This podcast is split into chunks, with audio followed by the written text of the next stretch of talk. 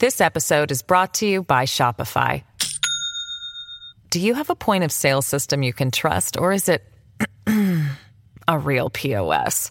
You need Shopify for retail. From accepting payments to managing inventory, Shopify POS has everything you need to sell in person. Go to shopify.com slash system, all lowercase, to take your retail business to the next level today. That's shopify.com slash system. This is the story of the one. As head of maintenance at a concert hall, he knows the show must always go on. That's why he works behind the scenes, ensuring every light is working, the HVAC is humming, and his facility shines. With Grainger's supplies and solutions for every challenge he faces, plus 24 7 customer support, his venue never misses a beat. Call quickgranger.com or just stop by. Granger, for the ones who get it done.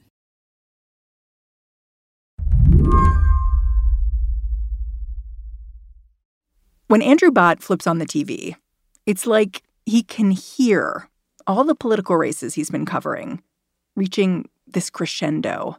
So, if you're an average person in Iowa, you watch your local news, every break is political ads. Theresa Greenfield is not who she says she is. You'd think Joni Ernst would stand up, speak up. She does not share our values. A real Iowa leader would stand for what's right, not for what's easy. Andrew reports for Iowa PBS. There's very few ads able to sneak in there to get your heating and cooling system ready for the winter. It's almost all um, political ads, wall to wall. Where Andrew lives, just outside Des Moines, there are ads for local state house candidates, congressional candidates. But a lot of these ads, they're for the local Senate race, where an upstart Democrat is looking to unseat incumbent Republican Joni Ernst. Joni Ernst, a much more well known commodity, is talking about how much she supports Iowa, how she's a true Iowan, and also is playing a little defense on key issues, including healthcare. Does it surprise you to see Joni Ernst, an incumbent senator in Iowa, on the defense here? Um, it should surprise anybody that's watched Iowa because Joni Ernst is a Republican star. Joni Ernst is the vice chairman of the Republican Senate Conference, a close ally of Mitch McConnell. And despite all that, she's in the fight of her political life. Can we talk about the Senate race and just how much money is pouring into it? Because I was looking at the numbers and they seemed kind of bananas to me over here in New York. The numbers are astronomical. Uh, the Iowa race, and it's hard to, to wrap your head around this, is the second highest, most expensive Senate election or overall election besides the presidential one in American history. And if you know anything about Iowa, it's not the most expensive state to buy ad time, to hire staff in. One reason Joni Ernst is feeling this pressure, her challenger has outraised her by as much as four to one. It's an unbelievable amount of money. And 2020 is really going to be a test of a lot of things. What is the limit? Is there a limit for how effective money can be in an election? And is there a ceiling? Today on the show, in this Iowa Senate race, Democrats have the lead when it comes to fundraising. But is that going to translate to an upset come election day? I'm Mary Harris. You're listening to What Next? Stick with us.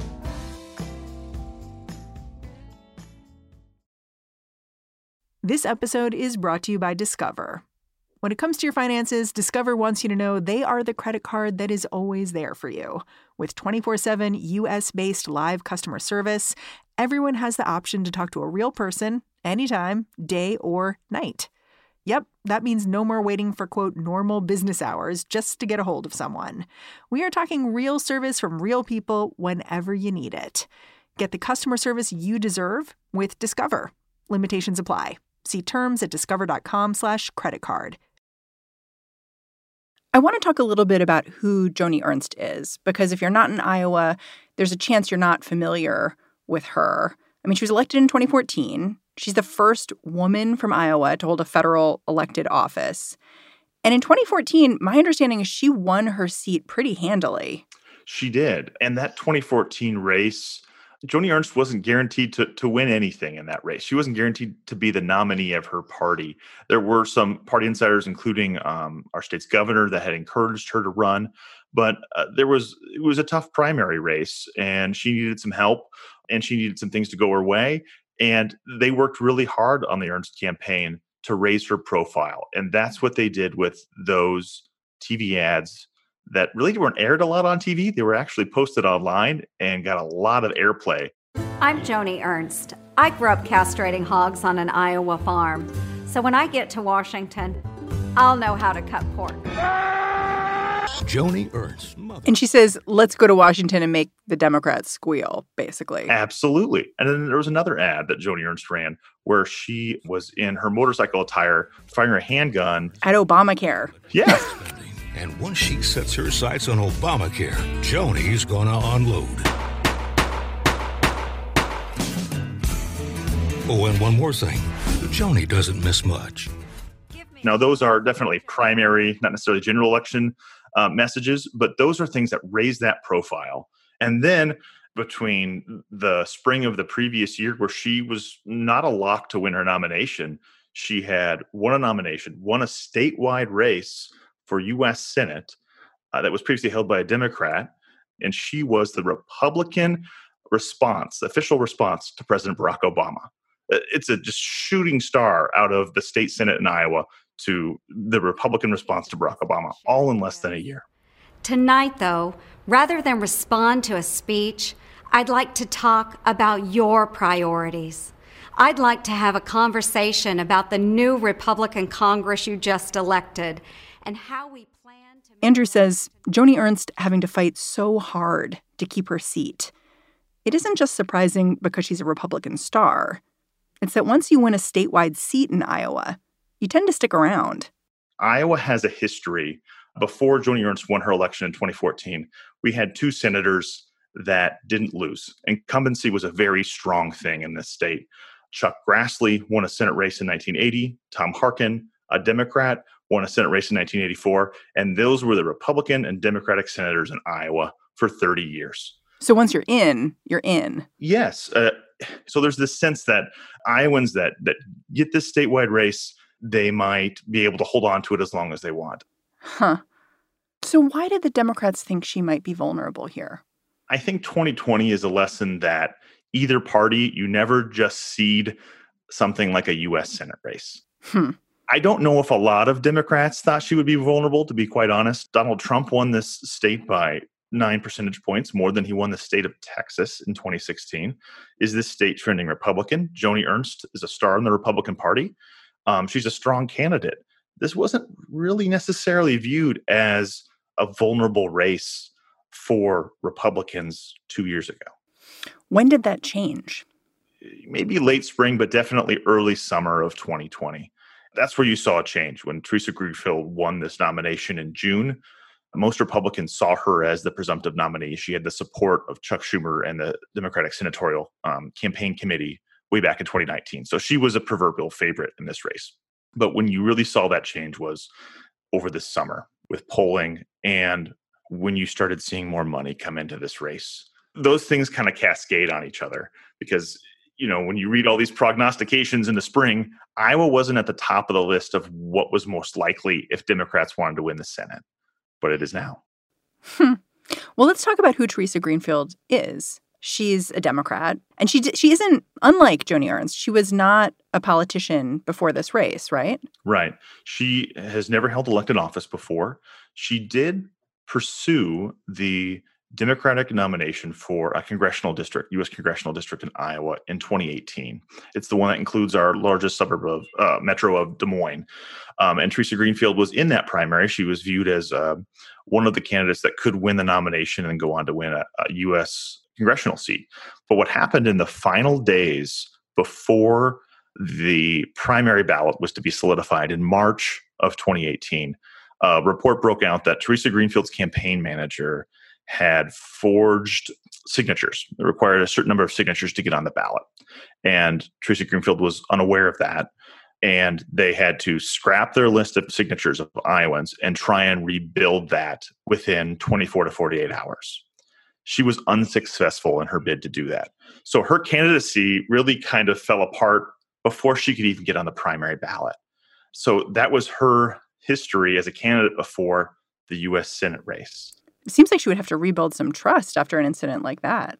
I think so. And I think she clearly was able to do that in the ensuing two years or just a year and a half from that because she went from that which is really a political em- embarrassment to have that happen for any candidate that their staff uh, would do that and that would end up in them not even being on the ballot but in a little over a year from that she was able to rebuild behind the scenes and become the favorite from the democratic senatorial campaign committee and in the party here in iowa um, not to the entire party because there was a, a, spirited primary, but to be a, the nominee in this race. So she was able to bounce back in there.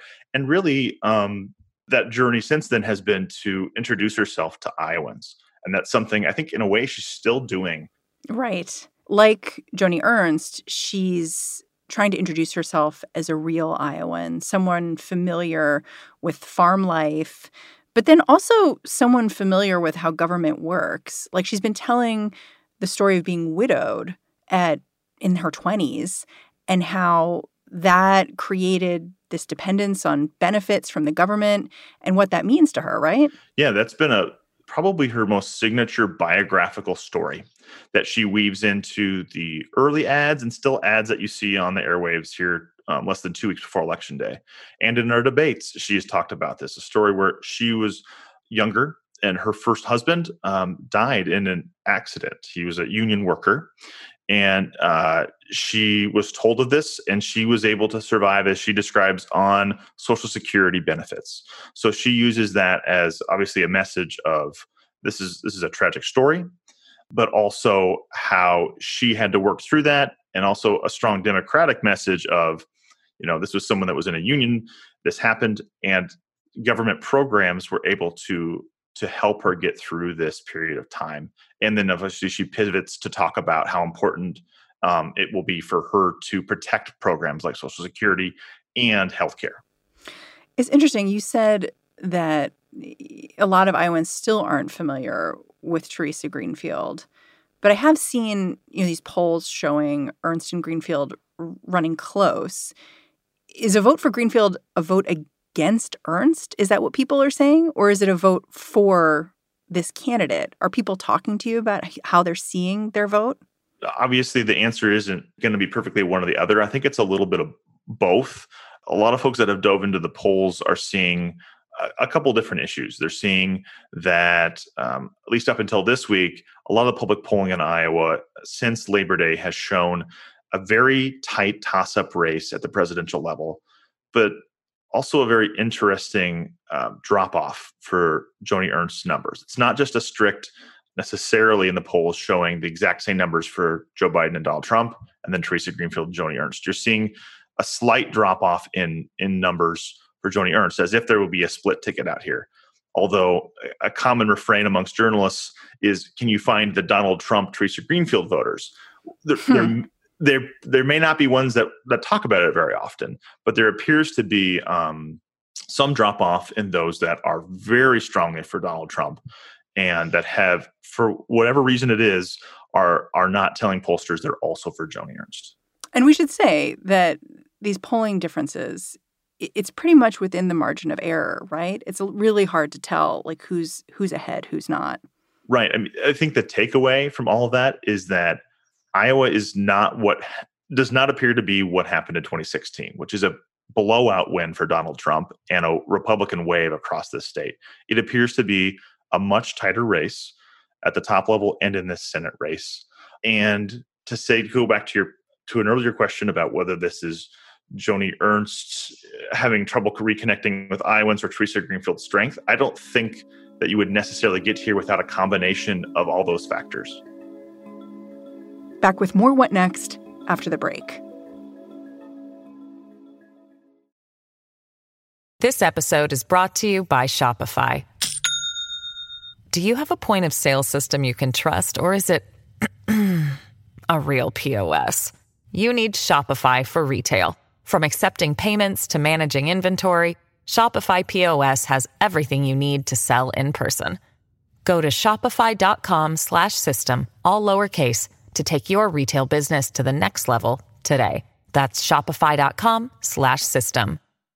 This episode is brought to you by Progressive Insurance. Hey, listeners, whether you love true crime or comedies, celebrity interviews, news, or even motivational speakers, you call the shots on what's in your podcast queue, right? And guess what? Now you can call the shots on your auto insurance too. Enter the Name Your Price tool from Progressive. The Name Your Price tool puts you in charge of your auto insurance by working just the way it sounds. You tell Progressive how much you want to pay for car insurance. Then they'll show you a variety of coverages that fit within your budget, giving you options. Now, that's something you'll want to press play on. It's easy to start a quote, and you'll be able to choose the best option for you fast. It's just one of the many ways you can save with Progressive Insurance. Quote today at progressive.com to try the Name Your Price tool for yourself and join over 28 million drivers who trust Progressive. Progressive Casualty Insurance Company and Affiliates. Price and coverage match limited by state law. Can we talk about what happened when these two women met up for a debate earlier this month? Because it ended up with some pretty viral moments. Joni Ernst was in DC Theresa Greenfield was in Iowa. What did this debate look like? This was their their third debate. their first debate, they were in person with each other in our studios at, at Iowa PBS, and it was a very contentious affair. That is a lie. Stop right Senator, there. That's yes, Senator, what Iowans me, don't I like to, about you. I, I, I want to be. They talked over each other a lot, and, and they were there was a lot of pent up aggression right between these two candidates. Neither one of you are agreeing to the rules. Excuse me, Ms. Greenfield. One at a time, please. I, no. By the time of their third debate, Joni Ernst was in um, Washington, D.C. Uh, she's on the Judiciary Committee alongside fellow uh, Senator, Iowa Senator Chuck Grassley. So they're in the midst of. But Amy Coney Barrett. Yep, yep, the Supreme Court uh, Judiciary nomination. So these debates are set on certain dates, set long before um, Ruth Bader Ginsburg had passed away. So the producers of this debate, uh, with uh, two local news outfits, had assembled a virtual debate. Joni Ernst was in D.C. Uh, Theresa Greenfield was at another location in Altoona, Iowa, at a union um, shop, and then you had hosts and moderators, five of them, at a another remote location in Des Moines, and they had a lot of technical difficulties. There was a lot of confusion early part of the debate. Clear, and so I don't know what it is. Those technical glitches figured out and move on to the next question. But the moment in this hour and a half debate that a lot of um, your listeners may have have seen online or um, replayed was when the the candidates were asked specifically about prices for two of our major commodities, corn and soybeans. My question is a simple ag question. Theresa Greenfield, you answer first. What's the break-even price for a bushel of corn in Iowa this week? well, a bushel of corn is going for about 368 today, 369, and break even. Theresa Greenfield um, answered it pretty quickly. She seemed pretty happy to get the, the, the question. She seemed like a commodities broker. She's like, well. uh, I'll tell you, we've had low commodity prices for too long, and they've been going out of business prices. Joni Ernst was asked about um, soybeans. Senator, break even price for soybeans for an Iowa farmer to produce. Yeah, certainly. Um, you know, and she appeared to be a little confused. There was some crosstalk. She answers um, with a with an amount that is not accurate, and the uh, moderator gave her another chance. I, I, might have missed it, but I don't think you answered my question. What's the break-even price for soybeans in Iowa? You grew up on a farm. You should know this. Uh, I think you had asked about corn, and I, it depends no, on. I asked her corn. It depends on what the inputs are, but probably about five fifty. Well, you're a couple dollars off, I think, here because it's uh, 10:05. So well, we'll move on to something else then. And I and it's just kind of an awkward interaction, one of many in that debate, and but it became something that the Greenfield campaign said, "Here it is." She doesn't know the price of this commodity. It's similar to a president not knowing the price of milk, as the old adage is. So they're they're trying to use that as kind of the out of touch point of view. The Ernst campaign obviously came out the next day and said, "Hey, we've got endorsements from all these farm groups. This is silly. The Iowa Farm Farm Bureau, corn growers, all these groups are endorsing us. We are the candidate of farm country." And the clip went viral. Was this meaningful in Iowa? I think it's more meaningful for those that want to write the story at the end of this campaign. This this is not a tight race because someone either pinpointed the price of corn and soybeans or didn't in a debate um, in the final weeks. This the dynamic of this race and why it is tight is for all the other factors we've talked about. But as as often as the case, and why we have conversations like this, it isn't the whole story. You know, we talked about how Republicans and maybe Democrats too didn't think that this race would be competitive for a long time. And I'm wondering if we can talk about why. Because Iowa has been a pretty purple state. Do you think it was just a misunderstanding of where the race was at this particular moment? I think it's part of those assumptions that get made about a snapshot in time. This was a purple state in Iowa that, at the presidential level, has voted for a Democrat before Trump in every election except for 2004. They voted for Michael Dukakis actually in 88, Clinton twice, Al Gore narrowly in 2000, and then George W. Bush won this state by only a few thousand votes in 2004. Very close election. And then Barack Obama's story starts here in Iowa, and he wins this state resoundingly, not once, but twice. And all amongst this, you've got a state that is voting for a Democratic senator, a Republican senator. It's split their governor each way. So there's it's got a purple background, but in the last six years, it shifted red across the board. Joni Ernst win in 2014, Donald Trump's really big win across the state in 2016, and in our state house, what they call the trifecta, the Iowa House, the Iowa Senate, and the governorship were all red, unified mm-hmm. control. So this state, I think it's not necessarily a misread that Iowa has trended Republican. It's the misread that it will always stay that way. There's a longtime journalist here, David Yepsen, who I um, get to work with at Iowa PBS, and he covered Iowa politics for more than 40 years. And he's a strong believer of a political pendulum in this state that you just don't know exactly when it's going to shift, but that it, it, will. And Republicans have really been riding that pendulum to an extreme, a lot of wins, and that it might shift back. And I think we may be seeing um, a change here in a couple weeks. Andrew Batt, thank you so much for joining me. Thanks for having me. Andrew Batt is a senior producer at Iowa PBS. And that's the show. What Next is produced by Mary Wilson, Jason DeLeon, Daniel Hewitt, and Elena Schwartz. We get help every week from Allison Benedikt and Alicia Montgomery. I'm Mary Harris. You can check me out on Twitter. I'm at Mary's Desk. In the meantime, make sure you stay tuned to this feed because tomorrow Lizzie O'Leary will be here with our Friday show, What Next TBD. And I will catch you back here next week. Hey guys, it is Ryan. I'm not sure if you know this about me, but I'm a bit of a fun fanatic when I can. I like to work, but I like fun too. It's a thing. And now the truth is out there. I can tell you about my favorite place to have fun Chumba Casino. They have hundreds of social casino style games to choose from, with new games released each week. You can play for free anytime, anywhere and each day brings a new chance to collect daily bonuses. So join me in the fun. Sign up now at ChumbaCasino.com. No purchase necessary. VGW. Void were prohibited by law. See terms and conditions. 18 plus.